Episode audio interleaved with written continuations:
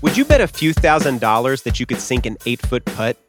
What about 10 grand that you could win a drag race against a Camaro with a thousand horsepower? If you bet $2 million, could you bet it all on one football game? Maybe you wish you could, but you probably wouldn't. Gamblers is about the people who did. From Spotify and the Ringer Podcast Network comes Gamblers Season 2. Listen now. It's Off the Pike, presented by FanDuel. The road to the NBA Finals starts now, and FanDuel is the best place to get in on the action. Right now, you can check out the new and improved Quick Bets, which are back and better than ever for the NBA playoffs on FanDuel. Find what you're looking for faster and easier with more props right at your fingertips. You can check out live bets like three minute markets and exclusive live bets like quarter player props, player assist combos, and more. So download the app today and bet with FanDuel, official partner of the NBA. The Ringer is committed to responsible gaming. Please visit rg-help.com to learn more about the resources and helplines available and listen to the end of this episode for additional details. Must be 21 plus, 18 plus in DC and present in select states. Gambling problem? Call 1-800-GAMBLER or visit rg-help.com. This episode is brought to you by Atlassian. Atlassian software like Jira, Confluence, and Trello help power global collaboration for all teams so they can accomplish everything that's impossible alone.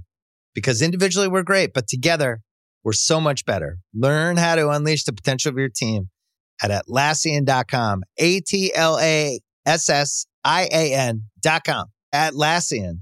Tap the banner or visit this episode's page to learn more.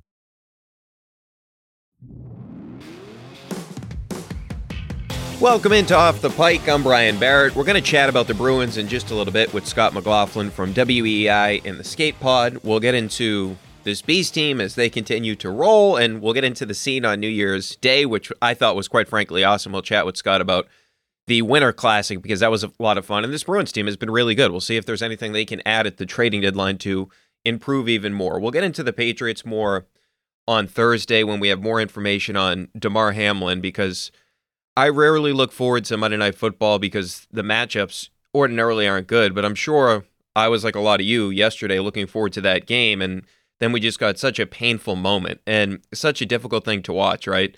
That's as scary as it gets. And you and I felt that watching the game for someone that we don't know. And I can't imagine what his family is going through right now.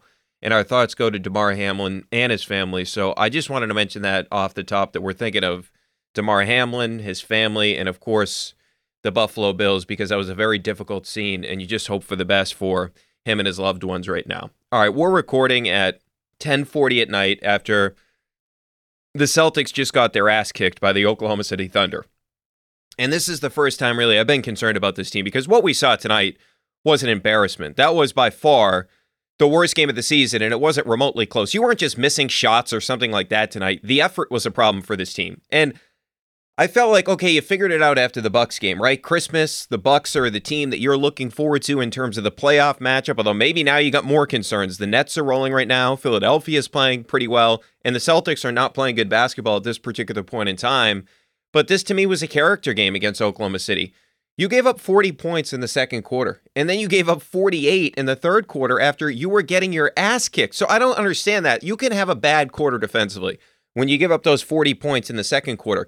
But what I cannot comprehend is how do you give up 48 coming out of halftime after you just got embarrassed in the second quarter? What was Joe Mazzulla saying to these guys at intermission or at halftime, I should say? What was he trying to say? I mean, how does your team come out even worse than they did in the second quarter for the third quarter, where all your starters start the third quarter? And I get it. You didn't have Robert Williams tonight. Who cares? I mean, they didn't have Shai Gilgeous-Alexander on the other side, which we'll get into in just a second here, but you gave up 88 points in back to back quarters. And I'm starting to worry about this team, right? Because of the fact that, all right, and there's some tactical things and some strategical things that I'll get into that concern me. But more importantly, here is this team had such an edge at the beginning of the season. They had, as I alluded to, that fuck you mentality where they wanted to beat everybody. They wanted to prove, like, hey, what happened to us last year in the finals we're embarrassed by it. We're using that as motivation. And it seems like for whatever reason, recently that's just gone out the window with this team. They're not playing with that same energy. They're not playing with that same motivation. they're not playing with that same killer instinct. It felt like to me at the beginning of the season, they just wanted to beat the shit out of everybody. And where has that team gone? We haven't seen that team in a while now, with certain exceptions like the game we saw against Milwaukee. You gave up the most points as a franchise that you'd given up since 1970. Who is Isaiah Joe? I never heard of this guy before. You had eight guys on this team, or I should say six guys on this team for the Thunder go for 20 plus points. Isaiah Joe averages 6.4 points per game. This guy goes for 21. Isaiah Joe is lighting you up. Tre Mann, 8.7 points per game. He goes for 21. And I like Josh Giddey. This guy's a good player, good passer, good creator. This guy is really talented. But how does he have 25 on 10 of 15 shooting? I'm not mad about the 25. I'm mad about it being on 10 of 15 shooting. Like, from my perspective, right now with this team, there is just not pride in the defensive side of the floor. And maybe that was masked by some of what, what went on early this season when we saw so much good shooting and so much great offense from this team that those issues sort of got lost in the shuffle. And I'll get into them in just a second here. But the defense was not there. And the defense had actually been better since the start of December. Tonight, a massive step back. I mean, we're talking about 1970. It's the last time you given up 150 points. And it wasn't to like the Golden State Warriors with Steph Curry and when Kevin Durant was there right? No, it wasn't to that team. Or when the Nets had Durant, Harden, and Kyrie for a couple of games and they were so good a couple of years ago. So it wasn't against the 07 Phoenix Suns. You give up 150 points to Isaiah Joe and Tre Mann. I mean, how the fuck does that shit happen? It's just, that was one of the most unacceptable performances I can imagine this team having. This Celtics team, did you ever expect them to have a performance like this the way they started the season? It's just mind blowing. And the best part about this whole thing, or the worst part, I should say, from a Celtics perspective, no, Shai Gilgeous-Alexander, the best player on the other team, their all star level player who lit the Celtics up. And the Celtics won that game last time, but he lit them up for 37. That guy's not playing.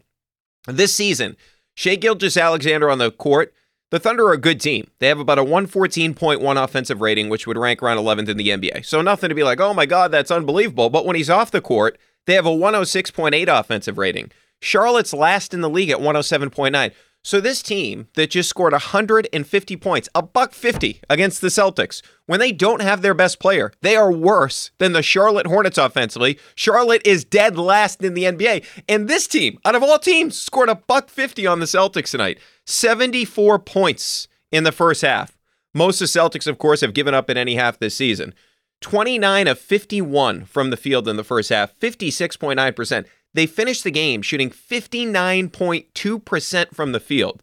So, just to put that into the proper context here, the Nets lead the NBA shooting 51.7% from the field. The Thunder, okay, with Isaiah Joe and company, were 59.2%. So, 7.5 percentage points higher, if you will, than the Brooklyn Nets, the best team in the NBA. The Celtics average 118.6 points per game, most in the NBA. This team had 150 tonight. Unbelievable to me. And the thing that sticks out to you is they were just getting to the paint. Now, we knew coming into the game, or maybe you didn't, but the Thunder coming into this game, they averaged the most drives in the NBA. They're first in the NBA at 66, way more than anybody else. The Knicks are second at 55.4. Okay. They averaged the most points off their drives in the NBA at 35.1. The Knicks are second at 31.9. So this is what they want to do. They want to get downhill, they want to get into the paint. I have this information. This means that Joe Mazzulla on the sideline, whatever the hell he was doing tonight, he has this information. The players on the Celtics have this information. You know what they want to do is just drive the basketball. And the Celtics just let it happen tonight. I mean, how many direct blow-bys did we see in this game tonight? I mean, you look at it on the season. The Celtics, or excuse me, the Thunder, because they like to drive the basketball, they average the most attempts per game in the restricted area at 32.6, which, of course, that's first in the NBA. As I mentioned, you know how many they got tonight? 45. They took 45 shots in the restricted area, that little circle next to the basket. 45 of them. How can you let that happen when you know that's their plan? They don't really want to take threes. Now, they shot threes well tonight. How could they not, based on the numbers they put up? But they were just getting to the basket whenever they wanted. The ethos of this team last year was they were the best defensive team in the NBA. What has happened to them on that side of the floor? You look at it on the season coming into tonight, the Thunder, because of this drive game, it's not like they're playing through the post. Shai gets to the bucket all the time and he didn't even play tonight, but this is what they do. They want to get to the basket because they're not a great shooting team. 54.4 points per game in the paint. You know how many they had tonight? 70. Okay. That 54.4 ranks third in the NBA. Memphis leads the league at 58.7. They scored 70 points in the paint tonight, okay? And the Celtics have been good when it comes to that. They give up just 47.7, which is the seventh best in the NBA. The Jazz is last at 56.2. The Celtics gave up 70 tonight, okay? So it's just this stuff that, to me, that's a pride thing.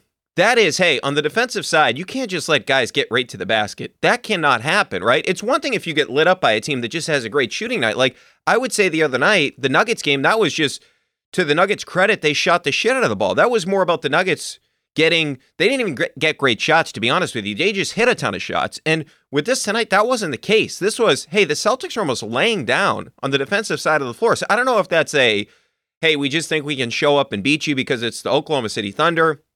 Shai Gilgeous-Alexander is a late scratch. But whatever it is, they get to clean that up. And I do wonder, and I've mentioned this before, about the leadership factor with this team, right? Jayson Tatum, not a rah rah guy. Jaylen Brown, yeah, he plays with that level of energy, but he's not really a rah rah guy. We saw Marcus Smart get ejected from the game. So, not having Ime, that leadership role from the coaching aspect, that could be an issue, especially considering the fact that if you look at Mazzulla, his team was rolling at the beginning of the season. He didn't have to say a whole lot. So, how do you really turn your personality at this point to try to be a hard ass? I don't think you really can. So, they got to figure this thing out. Another thing I would mention is just you look at the half court offensive rating. OKC came into this, this is via cleaning the glass, with a 94.5 offensive rating in the half court. Horrible, 22nd in the NBA. Okay, tonight they had a 120 offensive rating in the half court. In the half court, I'm not even talking about factoring everything in, their transition game, their fast break game. I'm talking about in the half court. They scored 120 points per 100 possessions. Okay, that's the pace. Dallas is first in the NBA at 105.2. They were at 120 per 100 possessions. I mean, I really can't fathom how bad this defense was tonight. And you look at it at the season now, it's starting to become a trend. So the Celtics, their isolation defense this season, opponents are shooting 47% in ISO. Okay. That's 26 in the NBA. That's just when you're singled up on a guy. The Celtics are 26 in the NBA in terms of field goal percentage against in isolation. Last year, you know what they were at? Second in the NBA at 36.9%. If you just look at the points per possession, this year they're at 1.02 in isolation, which is 26th. Last year they were at 0.80, which was first in the NBA. And you start to look at it, it's a trend up and down the board. The only guy that's been elite defensively in the half court in terms of isolation has been Derrick White. He's had opponents shooting 34% against him, which is in the 85th percentile. Okay, how about the rest of these guys? Marcus Smart, reigning, defending, defensive player of the year. 31 isolation possessions this season. Opponents are shooting 48%. That's in the ninth percentile. This is the reigning defensive player of the year. Last year, he was at 41 isolation possessions defended, 26.5%, 93rd percentile. Okay, how about Jaylen Brown? 33 isolation possessions defended, 57% opponents are shooting against him. That's in the 12th percentile. Last year he wasn't great, 44.4%. That was in the 41st percentile though. Tatum, last year 70 ISO possession defended, defended 36.8 opponents field goal percentage, 71st percentile. This year, 52% against Tatum and ISO, 47th percentile. And Brogdon's been really bad when it comes to ISO. 31 possessions, opponents are shooting 57%, which is fourth in the fourth percentile. So you just look at it across the board. This team has really struggled when it comes to defending isolation. Even Grant Williams' numbers are down 49% this year compared to 39.3% last year.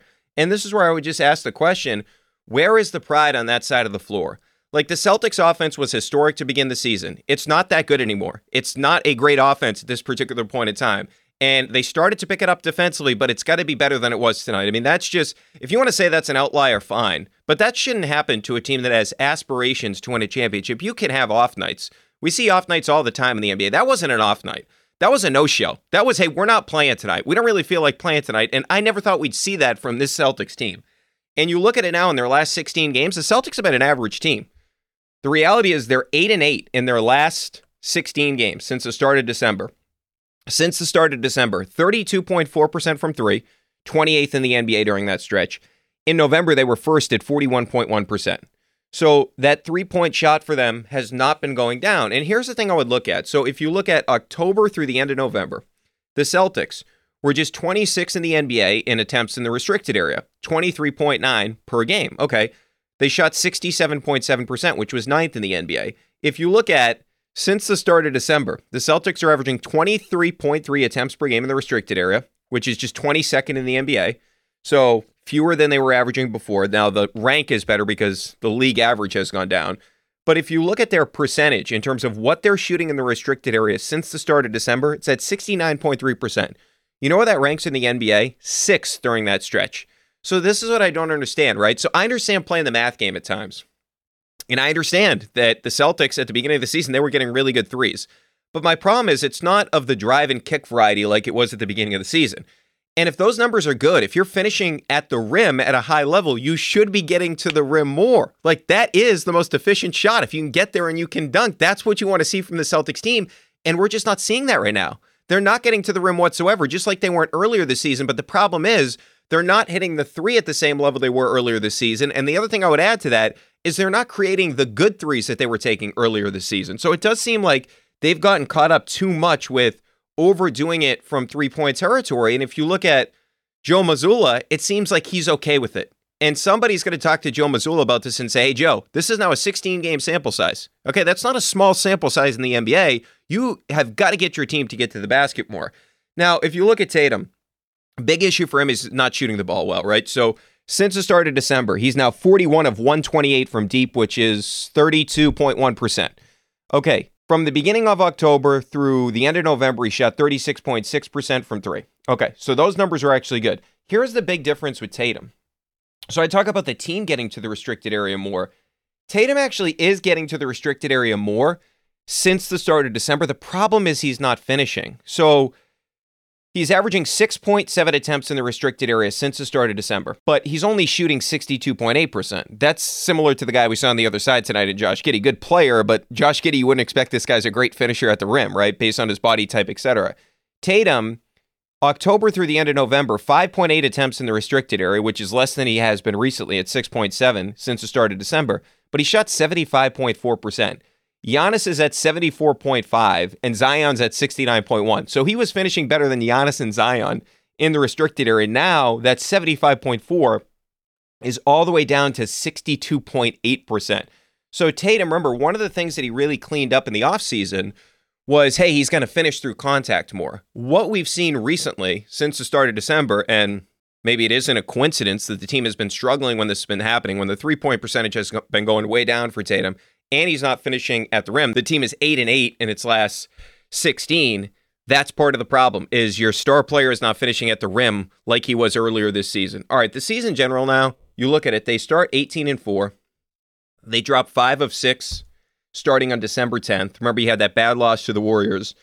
And then they rip off four straight. I mentioned earlier they beat the Bucks, and you feel like, okay, they beat the Clippers too, and Tatum outplays Kawhi and Paul George, and him and Jaylen combined for more points than those guys, and you feel like, all right, this team is back on track. But now, two straight losses. The Denver game, I can live with that loss because I thought Denver, as I alluded to, they hit some really good shots. But this one tonight, I just can't put my finger on what happened. You would think, okay, it'd be one thing if they were rolling and they just laid an egg, but not an egg of the variety of 150 points. But to do it in the manner that they did tonight, I'm just, I'm completely baffled by this particular situation. Like, I never saw this scenario playing itself out tonight. I thought, if anything, the Celtics would beat the crap out of OKC, considering they didn't have Shai and you were coming off a loss. Like you wanted to build some momentum going into that huge game against Dallas. So now I do have real concerns against about the Celtics. I want to see how the defense plays on Thursday night against Luka and company. By the way, Luka, you think about how that team's playing right now, and the Celtics. I get it; they beat Dallas last time, one twenty-five to one twelve. Luka, though, he had 42, 9 assists, 8 rebounds. Tatum was great in that game, had 37, 13 boards, got to the line 15 times. He was really good. But the Mavs have now won seven in a row. During that stretch, you look at the numbers for Luka 41.7 points per game. He's shooting 55.6% from the field, 40.7% from three. He's taking 15.4 free throws per game, 11 rebounds per game, and 9.9 assists per game. Okay, so now I'm looking at Jayson Tatum, who I just mentioned the fact that since the start of December, he has not been the same player that we saw at the beginning of the season. Still playing at an insanely high level. Like, this is more about other guys on the team than it is about Tatum. But from Tatum's perspective, the big national game he played earlier this season against Steph Curry was not a good one for him. He comes back on Christmas Day, big national TV game, Celtics Bucks. He outplays Giannis. He dunks on Giannis. Okay, positive momentum going forward. Now you're playing Luka again. Luka right now is the talk of the NBA. I know Donovan Mitchell had the 71 points, but Luka's the talk of the NBA. This guy is on an incredible run right now. He just had the first ever, what, 60, 20, and 10 game we've seen in NBA history. Most of the NBA world thinks that Luka is the superior player to Tatum. That's what most people think, that Luka's the better player. This is another opportunity for Tatum to make a statement. Outplay the guy that's playing the best in the entire NBA right now. And if you look at the FanDuel odds, Luka right now plus 280 to win the MVP, the best odds. Tatum second at plus 350. So if we're talking about Tatum's MVP campaign, now that's not the most important thing to me coming up on Thursday. The most important thing to me is this team actually shows some effort and shows some want to on the defensive side of the floor. But you need your best player to lead the way. Jaylen tried to get you going in the in the first quarter. He tried to get you going in the third quarter. Tatum did not play well tonight. And I know the final line may look okay. Tatum did not play well tonight. Tatum needs to make a statement coming up on Thursday. This is when your star player shows up. When your team is in a little bit of a funk, when your team needs a spark, this is when your best player needs to be your best player. And we need to see that guy, Jayson Tatum, show up in this game coming up on Thursday night. All right, a lot more to get into. Coming up next, we'll chat with Scott McLaughlin from WEEI, the Skate Pod. We'll get into the Bruins, who they have been playing really well. And they did step on the gas when they needed to in the Winter Classic. So we'll get to that next with Scott. This episode is brought to you by Cars.com. When you add your car to your garage on Cars.com, you'll unlock access to real time insights into how much your car is worth. Plus, view its historical and projected value to decide when to sell. So when the time is right, you can secure an instant offer from a local dealership or sell it yourself on Cars.com. Start tracking your car's value with your garage on Cars.com. Welcome back into Off the Pike. Joining us now covers the B's for WEEI, also host of the Skate Pod. It is Scott McLaughlin. Scott, thanks so much for taking the time, man. We really appreciate it. Yeah, thanks for having me on. So, hey, let's start with just the scene Monday at Fenway Park. It was wild. You had the B's wearing the Red Sox uniforms, which I thought was pretty cool. You had Bobby Orr doing whatever they called that thing, the first shot pitch or first pitch shot, whatever that was. I thought that was a little bit over the top to Varitek. It was a little corny, but it was awesome seeing like Bobby Orr there. He had some of the old Red Sox there. Zdeno Chara was there. What did you make of the whole scene? Yeah, I thought it was awesome. Uh, you know, it's, it's one of those things where every year when the Winter Classic comes around, you get the debates of like, oh, has it lost its luster? You know, does it still mean as much? And uh, I think we all kind of feel that in the weeks leading up to it, and then you get there, and it's it's hard not to just get swept up in it. Like it's it's pretty cool. Fan fans are pumped. They're out there. I mean, I got there like a little before 11 and everything was already packed. And people were saying like, yeah, it was packed from like 9 a.m. So uh, you can tell fans are still excited for it. Players love it. Uh, you know, they might not love the ice sometimes. It's obviously not the best ice in the world, but they love the whole environment. You can tell it means a lot to them. Um, you know, just talking to them leading up to it, talking to, to them after it.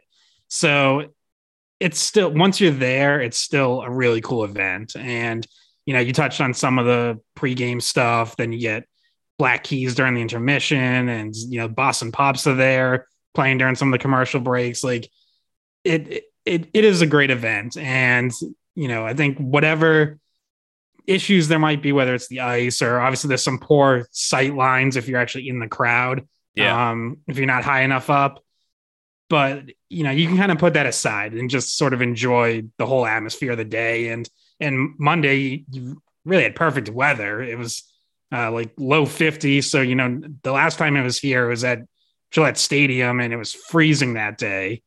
And the Bruins got blown out by Montreal. So, like, everyone's just miserable. Uh, yesterday was, you know, especially once the Bruins got going in the third period, a much more lively, loud crowd. Yeah, I'm with you, man. And I thought you nailed it with the players because they were interviewing Marchand on TNT before the game, and you could tell he kept saying this is like such a special thing, such a special event. And they took it that way. I mean, like they bought into it completely with both teams in terms of the pregame festivities, wearing the baseball uniforms. I thought all of it was really cool. But I got to ask, did you hear any of the Henry booing? People booing John Henry. Did you hear any of that? So I didn't hear that, but I saw I saw people tweeting about that, and then uh, you know, and then saw some of the videos online. But uh, yeah, you know, from the press box, it's really tough to hear some of some of the stuff that's going on. But uh, yeah, that, I guess you know, kind of to be expected given uh, what the Red Sox have done this offseason, really for the last you know couple years, and also of course the fact that he owns the Penguins, so um, he's a little bit of uh, the the enemy at home for that game. Yeah, it, it's so weird. Like he owns the other team. He's there at Fenway Park, where of course he owns the Red Sox. And I, I thought he was going to be a no show, honestly. I didn't think he would show based on like the temperature right now with the whole Bogart situation. But hey, he was there. I mean, they're stealing pay Raffy signs away and all that. But anyway, getting to the game in it of itself, I thought it was interesting after where Jim Montgomery said this team's resilient and they can ratchet it up. And I felt like the first two periods it got outplayed, but then you look at that third period, I believe it was seven high danger chances to zero. Of course, you get the two goals from Jake DeBrusk, one right after the power play, and then the one where Hall goes to the net. So, what is it about this team where it does seem like, and I believe it was McAvoy said after the game too, where even when they go to the dressing room of the second intermission and they're down, they feel like they're still going to win. What is it about this team where they've been so good late in these games?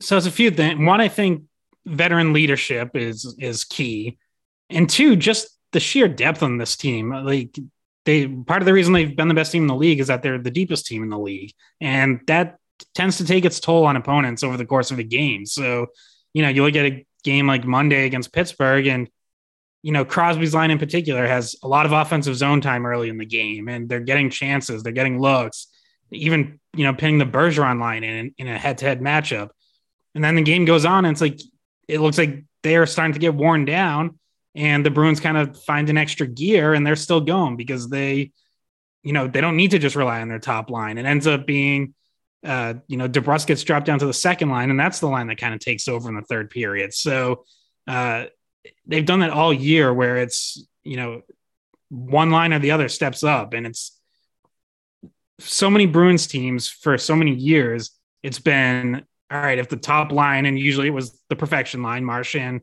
Bergeron, Pastrnak. if they don't score, then the Bruins don't score. And now it's okay, well, even if the top line's not scoring, it might be the Krejci line. It might be the third line with Charlie Coyle, who's had Taylor Hall on his wing a bunch this season. It might even be the fourth line where Nick Foligno has had this resurgence season after you know such a disappointing year last year. So it's it's coming from all over. They're getting contributions from their defensemen offensively. Um, so you know, and now there's like this this belief that they have because they've done it so many times, winning games in the third period, whether it's whether it's coming back, whether it's, you know, breaking a tie, whether it's just putting a game away that they're already leading, that now it's like part of their DNA where they, to your point, like they know that in the locker room. They they get it like multiple players cited this yesterday where, you know, they said they got in the locker room after the second period and it was just kind of like reminding themselves, hey, we're the best third period team in the NHL. Let's let's go show that. So, you know, they know that. it's like and they can accurately feel that way because they've done it. So they're not just saying words, like they can lean on that experience that they already have from the first couple of months this season.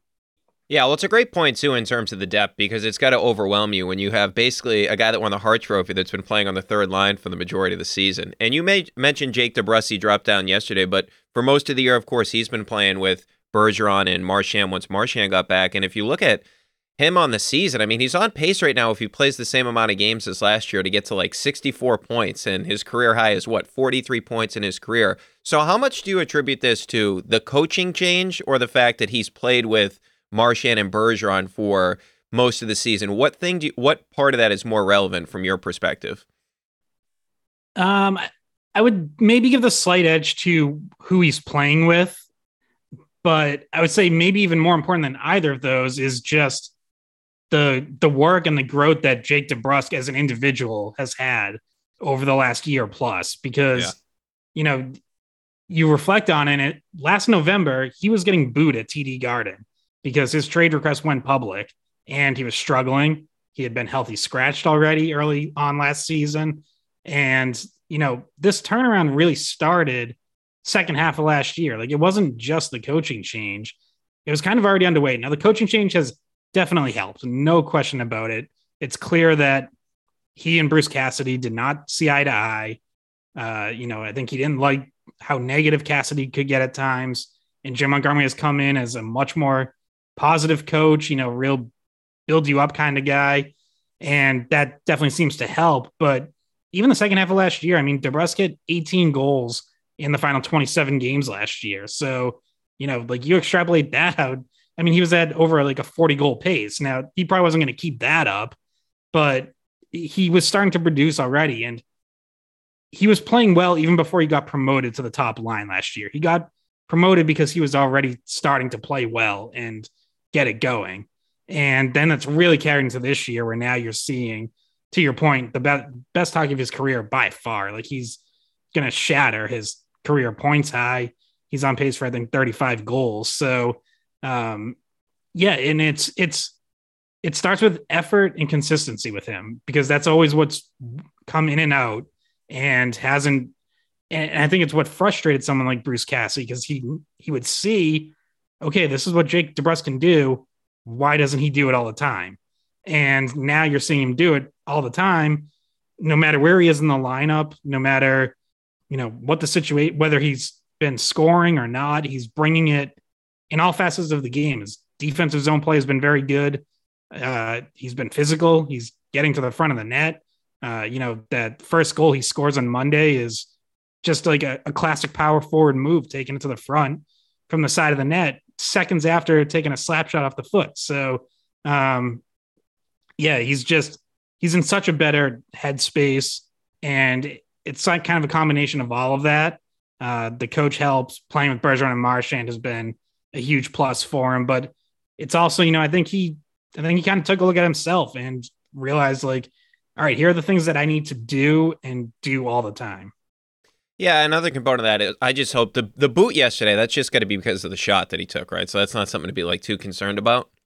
Yeah, I I don't think so. I mean, he was certainly still in in good spirits after the game. Obviously, um, yeah. He did also block a shot late in regulation, though, so that that would be what maybe maybe be a little more concerning to me because obviously he played through after taking that first shot off the foot, but I wonder if that second one did a little more damage. Um, Bruins were were completely off on Tuesday, so no no update or anything yet. But you know, I guess we'll probably find out sometime Wednesday. All right, and it seems like to me, just like getting Krejci back to be the second line center, it seems like it really stabilized a lot of things, right? Because then Coyle, who I felt like he was kind of overtaxed playing on the second line as a center last year when he got that opportunity, he gets to go down to the third line. as we mentioned, he gets Taylor Hall with him, but it does feel like just getting Krejci back and of course, with the hiring of Jim Montgomery was massive as well, and the system he implemented when we see the defensemen so more involved on the offensive side of things. But it does feel like that Krejci thing really stabilized things for this team. Yeah, it did because you know you end up the second half of last year where it's Erik Haula ends up in that spot, and and he did a perfectly fine job. But he was also playing between Taylor Hall and David Pastrnak, so you would hope any NHL center worth his salt would be able to pr- produce at a decent level playing between those two. Um, but you kind of saw in the playoffs last year that Haula got pretty exposed, especially in his own zone. Um, you know, his his all around game just isn't at the level that you need from a number two center. And he, by the end, he was getting like 12, 13 minutes at times, which is just like that's not a number two center.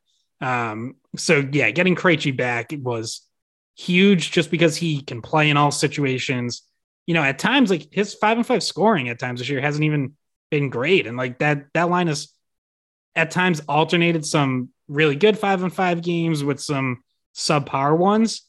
But just the fact that you know you have the confidence that he's gonna bounce back. He's so smart. Uh, he's been such a good two-way player for so long that you're not really worried about it. You know it's not going to snowball with him.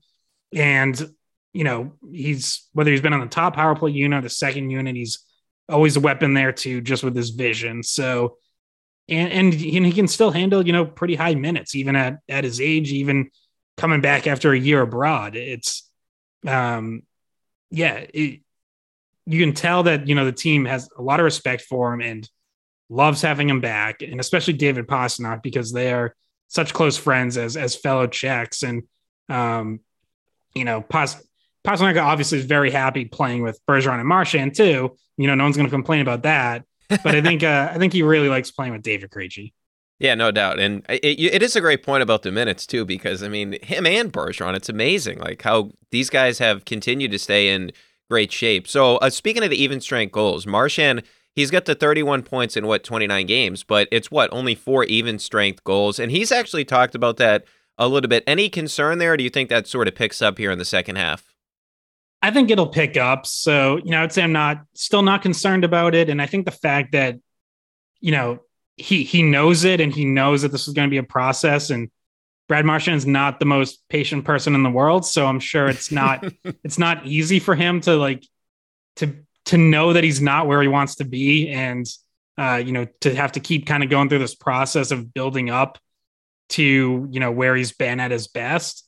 But I still think he's going to get there. We've we've definitely still seen flashes of it, and um, you know even like you look at what he's doing in the power play, it's like, all right, if you just speed that up a little and you know get back to kind of five on five pace, it, it's gonna work. You know the the vision's still there, his shot's still there.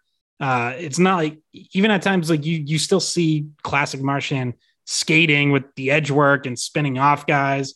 You saw some of that uh, during the Winter Classic where uh, he kind of faked out a penguin at the blue line and gave himself like a mini odd man rush. Um, so I think he'll get there. It's just a matter of, you know, really fully recovering, getting back to 100% and being able to do it on a consistent night in, night out basis rather than just the flashes of it. Yeah, and so Don Sweeney, like most people in the offseason thought, hey, if somebody was going to get their walking papers, it should be Don Sweeney. It shouldn't be Bruce Cassidy. And now we've seen that Jim Montgomery clearly was the right guy. His system has clearly worked with these guys, especially Lindholm, who's had an outstanding season thus far. But you start to look back, and Don Sweeney was criticized for a while, especially going back to the Barzal draft and all that. But you look at some of this now. Ullmark's been great. I mean, leads the league in save percentage, goals against, and I know he gets a lot of help from. It's not like he's facing like a ton of shots on a nightly basis, but I mean, he was really good in the first two periods yesterday. I'm not trying to take anything away from him, but the Hall trade, the Lindholm trade, Forbort's been really good for them since he got back in the lineup. Zacha's been good for them. So, I mean, he got a lot of shit for a long time, but he's been pretty good the past couple of years, wouldn't you say?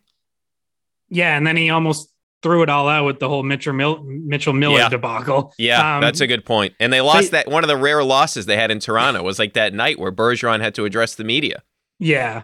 Um, but yeah, aside from that, you uh, you're absolutely spot on. The the Lindholm trade was huge because that was a position that they'd been they've basically been looking for since Zdeno Chara left, or really since Zdeno Chara started to age and was clearly out of his prime.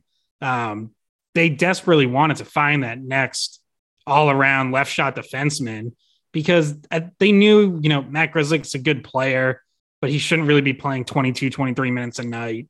Uh, you know, they signed Derek Forbort as sort of like a cheaper option that they thought maybe could do that, but it quickly became clear like, no, he's a third pairing guy. And when he's playing well, he's a really good third pairing guy, but he's not a top pairing guy. So, like, they had some young guy, you know, Jacob Zboril still around, but has never developed into that. He was one of those first round picks from 2015. Urho Vaakanainen never really developed into that. So they took swings at it, but just kept missing. And then you go get Lindholm, where it's, you know, I'm not going to say it's like 100% a sure thing because some of his advanced numbers had kind of dipped a bit in Anaheim, but pretty close to a sure thing where you're like, okay, this is a guy who's been around, who's done it, who's been a number one or two defenseman his whole career, who's been to two Western Conference finals, like has the track record, has the size, the skating, everything you're looking for as kind of that left side complement to McAvoy, and has obviously been a home run for them since he got here. Um, you know, was playing well last year, but battled injuries and you know missed a few games in that playoff series. But then this year just hit, has hit the ground running right from the start, and you know at times, honestly, has like looked like a better defenseman than McAvoy. And, you know, I think Matt McAvoy still is like Marchand, not back to uh, his full, full level just yet, coming back from his own offseason surgery. So he'll get there. But yeah, Lindholm's been huge. And, uh, you know, you mentioned the Zacha trade again. Like he, it's Haula could be okay in, you know, a certain role. Pavel Zacha has already succeeded in basically like every possible role he could put him in in the forward lineup. He's played left wing, center, right wing. He's played on each of the top three lines. And no matter who he's been with, he's helped that line. Like pretty much everyone he has played with this season has been better playing with Pavel Zacha than without him. He's just Yeah. a really good complementary player where, you know, he's very rarely going to stand out to you as like one of the stars of the game, but he makes he makes smart plays. He's a he makes good plays, and he just helps the guys that he's on the ice with. Okay, so that brings me to Don Sweeney this upcoming trade deadline. What do you think he goes after? Does he add another defenseman just for depth? What do you think? I mean, this team's loaded, as we mentioned. What do you think they really need? Is there a pressing need? Yeah, I think what you just touched on is what I would point to is depth on defense.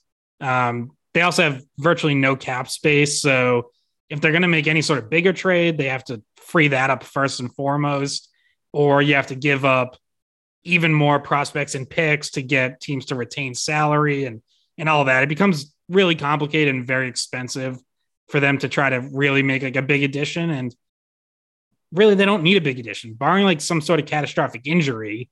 Right. It's not like they need a, a top line guy. They don't need a top six winger. They don't need a top pairing defenseman. They got that last year.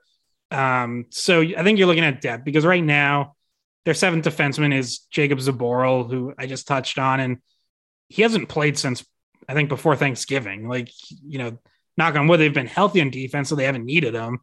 But they're also like they're clearly not trying to make sure they get him minutes or keep him fresh or anything. There, he's there if they absolutely need him, but I don't think they're really comfortable playing him all that much. He struggled earlier this season, so I think if they can find like another veteran who can come in and be that seventh defenseman who plays sometimes, has to sit sometimes, um, but gives them a little bit more certainty on the blue line in terms of depth, that's probably where the, they'll be looking um, because they do pretty much every team does.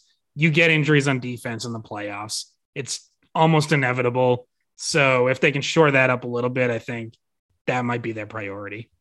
Okay, and we know David Pastrnak has the super agent. You look at some of these contracts that have been given out recently. MacKinnon is at what, 100.8, 12.6 AAV. McDavid, 12.5 AAV, 100 million. We know this is going to be in double digits for Pastrnak, right? So what do you think it's going to take in terms of the years and the money to get something done with him? Like, should we be worried about this at all, or do you think he'll ultimately sign an extension with the team? I think he will ultimately sign an extension, but it definitely is somewhat concerning that it hasn't happened yet. Um, just because it's like we keep hearing that they're talking frequently, almost every day, and yet obviously there's still some gap there because they haven't yeah. gotten done yet. Like we we know the Bruins want to keep him. We know Pastrnak wants to stay. All, everyone has said that on record, and yet they're still apart. So something's got to give. Um, you know, I think my guess is the Bruins price started somewhere around what they gave McAvoy, which was eight by nine and a half. And to your point about JP Barry being a super agent, he's coming at it as like, well, look what other top forwards are getting, including some of my clients, which is more in the 11 and a half to 12 and a half range. So I think they probably eventually end up somewhere in between. Um, Pastrnak has said he's not looking to be like the highest paid forward or anything. Money isn't the most important thing to him. Um, so eight by 11 million a year makes a ton of sense. There's just a ton of a lot of symmetry there. You get to 88 million, his jersey number, like yeah, it that just it, it, feels like the right number. Um, and you know, our uh, your old colleague, my still colleague Rich Keefe had you know a tweet over the weekend that they're finalizing a deal in that range. Um, I don't know if uh, I don't know if it's that close to being done, but eight by eleven makes makes a lot of sense to me. Yeah, well, let's hope he's right on that because that would be nice. Yeah. So, hey, Scott, just before we let you go, the team in the East you would least like to see in the postseason. You know, uh, so people kind of laugh at this when when I say it, but right now, I think it's the Toronto Maple Leafs. Uh, mm. I think aside from the Bruins, they're probably the best team in the East right now. And the big difference, they're actually not scoring quite as much as they usually have in the past. But the big difference is they're getting defense and goaltending. They have been a very good defensive team. And we all like everyone kind of laughed at them for their goaltending plan this offseason where they they dump both guys that they had last year and they bring in Ilya Samsonov and Matt Murray. And, you know, it's been a long time since Murray has been a really good goalie. He's, uh, you know, he won two cups with the Penguins, but has battled a ton of injuries in recent years. Samsonov was always like a highly thought after prospect, but never quite clicked with with Washington.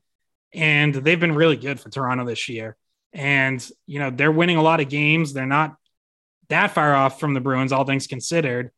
And Auston Matthews really hasn't even started scoring the way Auston Matthews usually does. Like he is way off his 60 goal pace from last year. And it's like, God forbid he starts scoring at that kind of elite rate again. All of a sudden, that team's really going to look dangerous. So I know no one is ever possibly going to trust them until they actually win a playoff series. But um, looking at it right now, I, I wouldn't want to be the one that has to uh, test test whether or not uh, they're going to break through this year. Yeah, and I'll say this for sure about Toronto and the Bruins. The NHL would love that type of matchup to have those two teams going up against each other. That is Scott McLaughlin from the Skate Pod. Read his stuff at weei.com as well. Scott, thank you so much for the time, man. We really appreciate it. Yeah, thanks for having me. This episode is brought to you by Jiffy Lube. Cars can be a big investment, so it's important to take care of them. I once got a car that I started out with 25,000 miles on. I got it to over 200,000 miles because I took care of it. You know how you take care of a car? You take care of the maintenance, the oil, the brakes, all that stuff. And if you don't, you can have a car just completely fall apart. When your car needs maintenance, head to Jiffy Lube. They provide automotive excellence at speed. Get your oil change, brakes checked, tons of other multi care services. It's all done by expertly trained technicians who actually care about taking care of you and your car. Jiffy Lube, car more. To find coupons and start an instant online estimate, visit jiffylube.com. This episode is brought to you by State Farm. You might say all kinds of stuff when things go wrong, but these are the words you really need to remember. Like a good neighbor, State Farm is there. They've got options to fit your unique insurance needs, meaning you can talk to your agent to choose the coverage you need, have coverage options to protect the things you value most. File a claim right on the State Farm mobile app and even reach a real person when you need to talk to someone. Like a good neighbor, State Farm is there. Welcome back into Off the Pike. Great stuff there from Scott McLaughlin breaking down this Beast team, which continues to be a wagon. The Winter Classic was a lot of fun. That was a good atmosphere there. But I do want to get to some Red Sox here because we got some news on Tuesday. Jeff Passan, their first to report from ESPN, he tweeted this out today. Okay. Third baseman Rafael Devers and the Boston Red Sox are in an agreement. Okay, so when I first see this, when I first read this tweet, I'm like, Holy shit, it's actually happening. The Red Sox have signed Rafael Devers. You've got to be kidding me because I didn't see this happening. And then it says, but on a one year, $17.5 million deal to avoid arbitration. Okay. So my first reaction was, holy crap, I can't believe this is actually happening. The Red Sox are going to sign Rafael Devers. And then I continue to read the tweet. I'm like, okay, yeah, you could kind of see this one coming. And he did add that the fact that the sides got a deal done shows discussions. Yeah, I mean, obviously it shows some level of discussions, but it's not ultimately the news we wanted. Now, it's one year, $17.5 million, as we mentioned. It'll make Rafael Devers the seventh highest paid third baseman going into the season. Now, obviously, this is to avoid arbitration. He's going to want something closer to $30 million per season when he signs that extension. And here are the guys you have in the $30 million range Arenado, Rendon, who is just completely overpaid because the guy's always injured, Machado, and Bregman. All those guys are over 30 million. Now, obviously, until we get to the extension, we're in a situation we're in wait and see mode with Rafael Devers, and we're going to continue to be nervous about this situation because recent history would tell us they don't get their star level player signed, right? But it does show, at least to Passan's point, the two sides are having an open dialogue, right? If you're going to get something done with Devers, the last thing you would have wanted to do is play hardball in arbitration, right? Because baseball arbitration is the weirdest thing in the world. It's like the player says, This is what I'm worth. The team says, This is what I'm worth. And they can't split the baby. That's why it's much better to be in a situation here where you get this deal done prior to having a Rafael Devers side have to put something out there and you have to put something out there. And if the gap's really far in that situation, then it's even worse in terms of the negotiating process, if you will. So that is at least somewhat of a good sign. Now, Alex Speier had this write up today in the Globe after the deal was done. And this is what I found interesting about Speier's article. He says, while Devers was virtually inseparable from Xander Bogaerts over the past five plus years, the 26 year old's interest in a long term deal with the Sox is not believed to have changed based on Bogaerts' departure from San Diego on an 11 year, $280 million contract. Okay, so I always felt this is going to be the case, even though These guys are incredibly good friends and all that, but like Bogaerts, Devers actually wants to be here, right? So yeah, Xander's his good friend. You saw him put on Instagram that he was upset after Xander left, but this is why the team, it was important they got this deal done pre-arbitration, but this is also why it's important to get a deal done with Devers and not lowball him anymore, right? Because of the fact that he genuinely wants to be here. But there is a catch. He's going to want to be here to a certain point, to a certain extent, right? Because what we found out is Bogaerts wanted to be here, but he also wanted to at least be taken care of. And with Rafael Devers right now, up until this particular point in time, he hasn't been taken care of. Now, my hope is that this is progress, that we're going in the right direction by settling in terms of the arbitration situation. But I will tell you that Mookie broke the record when he agreed to his arbitration with the Red Sox as well. So it's not like the past deals the Red Sox have gotten done have pointed to this guy getting signed long term. But the fact is this the further and further this thing gets along, I think that it's more and more likely that Devers is just going to shut this shit down, right? Because think about it from Devers' perspective. This team could be bad. We know that the starting rotation, they're old. Now you're hoping with Bello, you're hoping with Whitlock, etc. But this is not a great rotation. The lineup still needs another bat, right? You've never really replaced the Xander Bogaerts production. So if this is a very similar season, and we know what the AL East is, the Yankees are going to be really good adding Rodon. The Blue Jays added Bassitt to be their number three starter. That team is really good. We know that what they can do from an offensive perspective. The Rays are always going to be the Rays.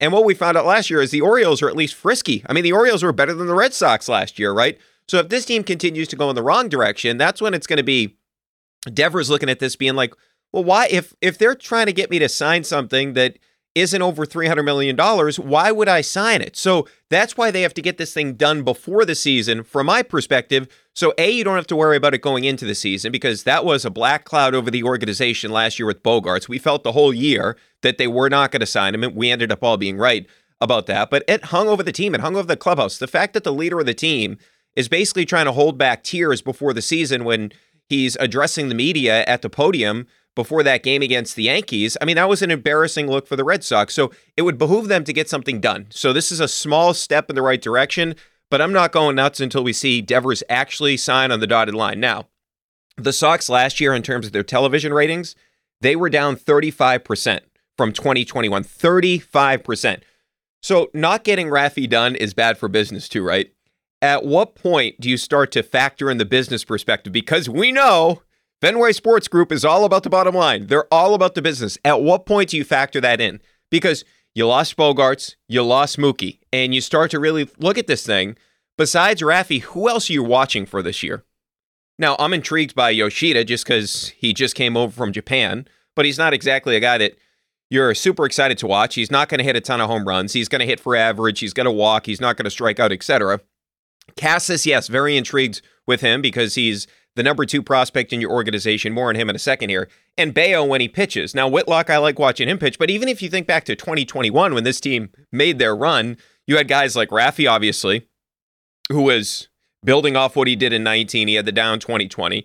Bogaerts had an outstanding season. And the Schwarber thing was really interesting. Once Schwarber got into the lineup, so you had marketable guys. Right now, the only guy that is really marketable with this Red Sox team it's Rafael Devers. I mean, yesterday, Kike Hernandez is the guy that's getting all the attention because he's at the Winter Classic, or I should say on Monday. And you look at it, you're like, okay, who do these guys really have? Like, nobody's going to watch Story right now based on what he did last year. So it's going to start to affect the bottom line if you don't keep your stars. Mookie's gone, Bogaerts gone. You got to get Raffy done. All right, another thing I wanted to get to here is we talked about the Winter Classic, but just from a Red Sox perspective here. So you can see John Henry getting out of his car and on social media, there was a couple of guys. The a post went on social media where they're yelling at him to pay Raffy. he was booed. Multiple people reported he was booed when he was walking through the stands. I mean, it's just a complete embarrassment. And how about this?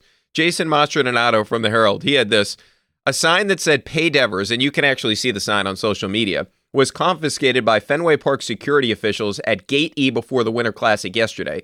But the sign didn't violate the code of conduct, and the Red Sox admitted the error.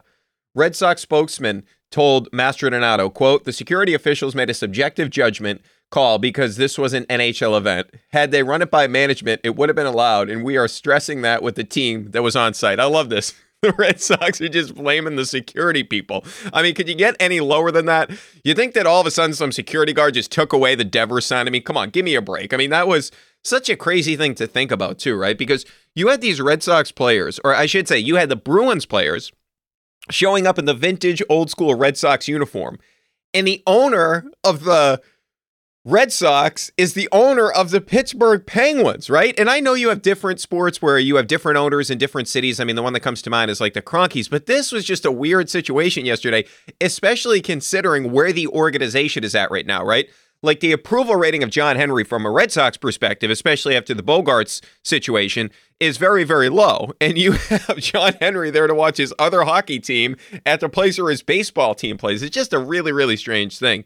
And I do wonder this, right? Because you gave the fans in the stadium you were at yesterday a shit product last year in terms of the Red Sox, and you just let one of your best players leave.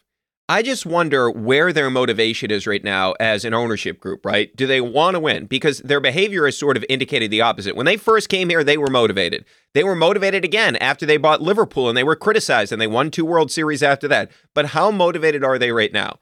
And even if you want to blame Chaim Bloom, and believe me, I've done a lot of that, you have to acknowledge that ownership hired this guy and they knew they knew what he was selling, right? Like long-term sustainability, building up a great farm system. But the problem was you did have a great farm system at one point. Those guys became Mookie Betts and Xander Bogaerts. The Red Sox always had a great farm system for a bunch of years, right? Before the Dombrowski era, if you will and then you decided they're not supposed to be part of the future anymore. So at what point are we going to see the team winning at a high level again, right? Because you had two horrible seasons under Chaim Bloom, 2020 and of course 2022, and 2021 you had one good year where you made a run. And it looks like we're trending towards another bad year for the Red Sox. I mean, I don't know how anybody right now could pick the Red Sox to finish any higher than third in the division. And right now, I look at this team and I'd say they're finishing fourth in the division, but nobody could justify picking them to finish first or second, right? So one of two things happened with the Chaim hiring and with the ownership group. First one is they said, hey, stop negotiating with Mookie and trade him. Okay. We aren't going over the $300 million threshold. We'll go to 300. We're not going over that. So stop negotiating with him. And then the other component is this past off season is stop negotiating with Xander. We're not giving him more than $200 million. And remember, the final deal that was reported for Bogaerts was about 160 after they tried to lowball him in the offseason with that one extra year. So either ship, so either ownership told Chaim to stop, or B, they trust Chaim to make these decisions. So either that's the case where they're just MIA, they're saying, hey, we trust Chaim, he can handle the situation, or they're actually telling Chaim what to do. Either one of those situations, and I tend to believe it's more the second, where they're just letting Chaim make the decisions, they're letting the baseball people do their job even if that's the case, right? Which I believe that is the case. I believe Chaim's making these decisions. I believe if Chaim wanted to pay Bogaerts, Bogaerts would be here. Okay. But my whole point about this is well, you're trusting the wrong guy because Chaim Bloom has proven nothing as an executive that would make you think, hey, this guy is the man for the job. So either one of those situations is scary. Okay. Now, I did want to get to this real quickly because we're getting some reporting about the Marlins being interested in Triston Casas. So this was from Alex Speier. The Marlins view reigning Cy Young winner Sandy Alcantara as untouchable, but beyond him, they're open to dealing from a talented group of arms that includes Pablo Lopez, Edward Cabrera, more on him in a second, as well as lefties Trevor Rogers and Jesus Luzardo. However, the Marlins are seeking to upgrade their 2023 big league lineup in any deal involving their starters. Casas fits the bill, adds Speier.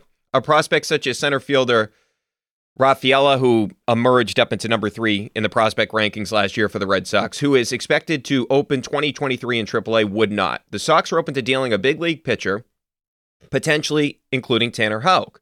But that profile isn't a great match for Miami's needs, unless Houck or the other Red Sox trade candidates could be dealt elsewhere for a position player. So, a couple of things from this, because this started with the Miami Herald report, and Speier's basically reporting back what he's hearing from the Red Sox. The Marlins are actually trying to win in 2023. So Alcantara just won the Cy Young. He's in the family photo of the best pitchers in Major League Baseball. I mean, just to put the metric man hat on here for a second, he finished with a 228 ERA, fourth among starters, and he had he was 5.7 wins above replacement. 228 and two thirds innings last year, the most in Major League Baseball. So he's entering his 27 year old season, and he's one of the premier starters in the sport. So yeah, that would be a great fit if the Marlins were shopping Alcantara. The problem is there's no reason to even discuss Casas because Why would you trade Casas unless it's anybody but Alcantara? Alcantara is one of the best pitchers in the game, and I love Casas, but if we're talking about Alcantara, that's a situation where you got to discuss that. But that's not what the Marlins are looking for. The Marlins are looking for major league hitters right now. The Red Sox don't have really any to offer, right? So the Sox, if you look at it from a Red Sox perspective, there's no way you trade Casas for any of these other pitchers. Yeah, he's got pop, and the Red Sox need pop. He's a moose, 6'4, 250. Love the approach last year, 20% walk rate. Only Juan Soto was north of 20% on the season. No other player was north of 16. That's how good Casas is in terms of his plate discipline. So this is a 22 year old guy. He's number two in your organization. You look at where he finished last year 19th in Baseball America's prospect rankings and 25th in MLB.com's prospect rankings. So it makes no sense to move him unless you're getting an absolute stud like Alcantara. You're not trading him for some of these other pitchers the Marlins have, right? So the Marlins, look, they missed on him in the draft, Casas, and he's from that area. That's why they want to get Casas back to try to make up for that mistake of missing out on him back in 2018. Not going to happen from a Red Sox perspective. Don't worry about this at all if you're a Red Sox fan. But the Houck portion to the equation is interesting to me.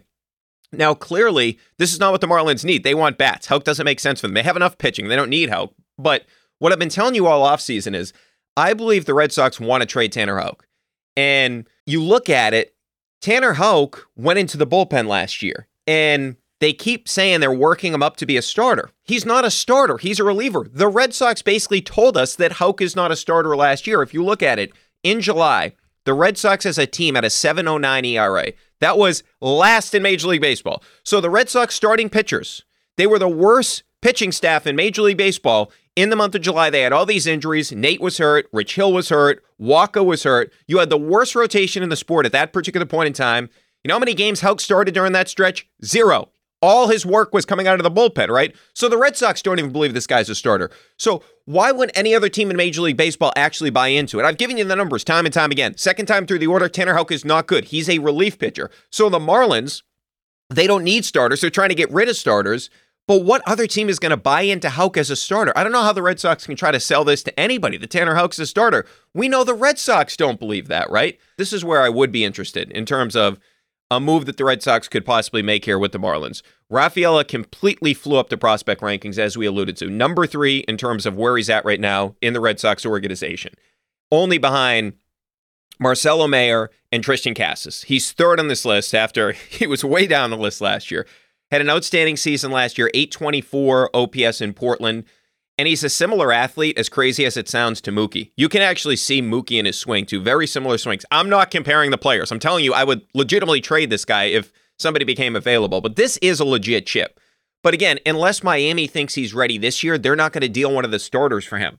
And we don't know exactly when Rafael is going to be up. The Marlins want to add a major league bat right now. That's why they're interested in Casas, even though they're never going to get him. But let me just get to this for a second. So I would be really tempted if the Marlins are looking at Rafaela and they think that he can be a major league player this year and contribute at a high level, which you're projecting a lot considering he's still a young guy in the organization. But Edward Cabrera from the Marlins, that guy I would jump on. If you have to move Rafaela, I would get him 6'5, almost 220 pounds. So a really good frame. And last year, 71 and two thirds at the big league level, 108 whip, 301 ERA, entering his 25 year old season. Hard hit rate, balls off the bat, 95 plus, 33.3%. That was 15th of 153 starters that threw at least 70 innings. So guys are not hitting him hard. Changeup is filthy. Opponents hit just 172 against that pitch. And that's why his numbers are actually better against lefties than they are righties as a right handed pitcher. Lefties last season hit 168 against him. Not like righties clobbered him. They hit 186. Nobody was hitting this guy. Four seamer sits at 96 miles an hour. That's the 15th hardest of those 153 starters that threw at least 70 innings. So he's got a live arm. Opponents hit just 182 against his four seamer. He's got a curveball. Opponents hit just 167 against. Slider opponents hit just 128 against. So I like Rafaela as a product, but if you can get Cabrera, you got to make that move from my perspective. Now, again, this all comes down to the Miami situation, but think about that three headed monster you could have in terms of your young pitchers. Bello, who am I on?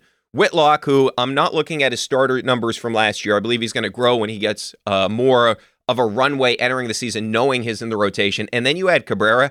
I would do that because you already have two really good prospects as it pertains to Triston Casas.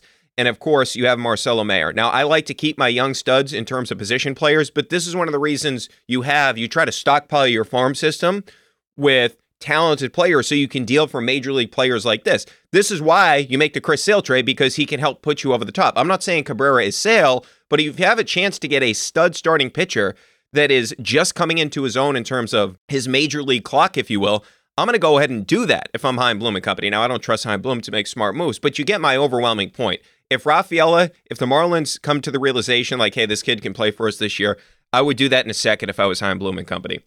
All right, as always, make sure to get your voicemails in 617 396 7172. 617 396 7172. Thanks to Jamie McClellan and Steve Ceruti for producing this podcast, and we'll chat in a couple of days.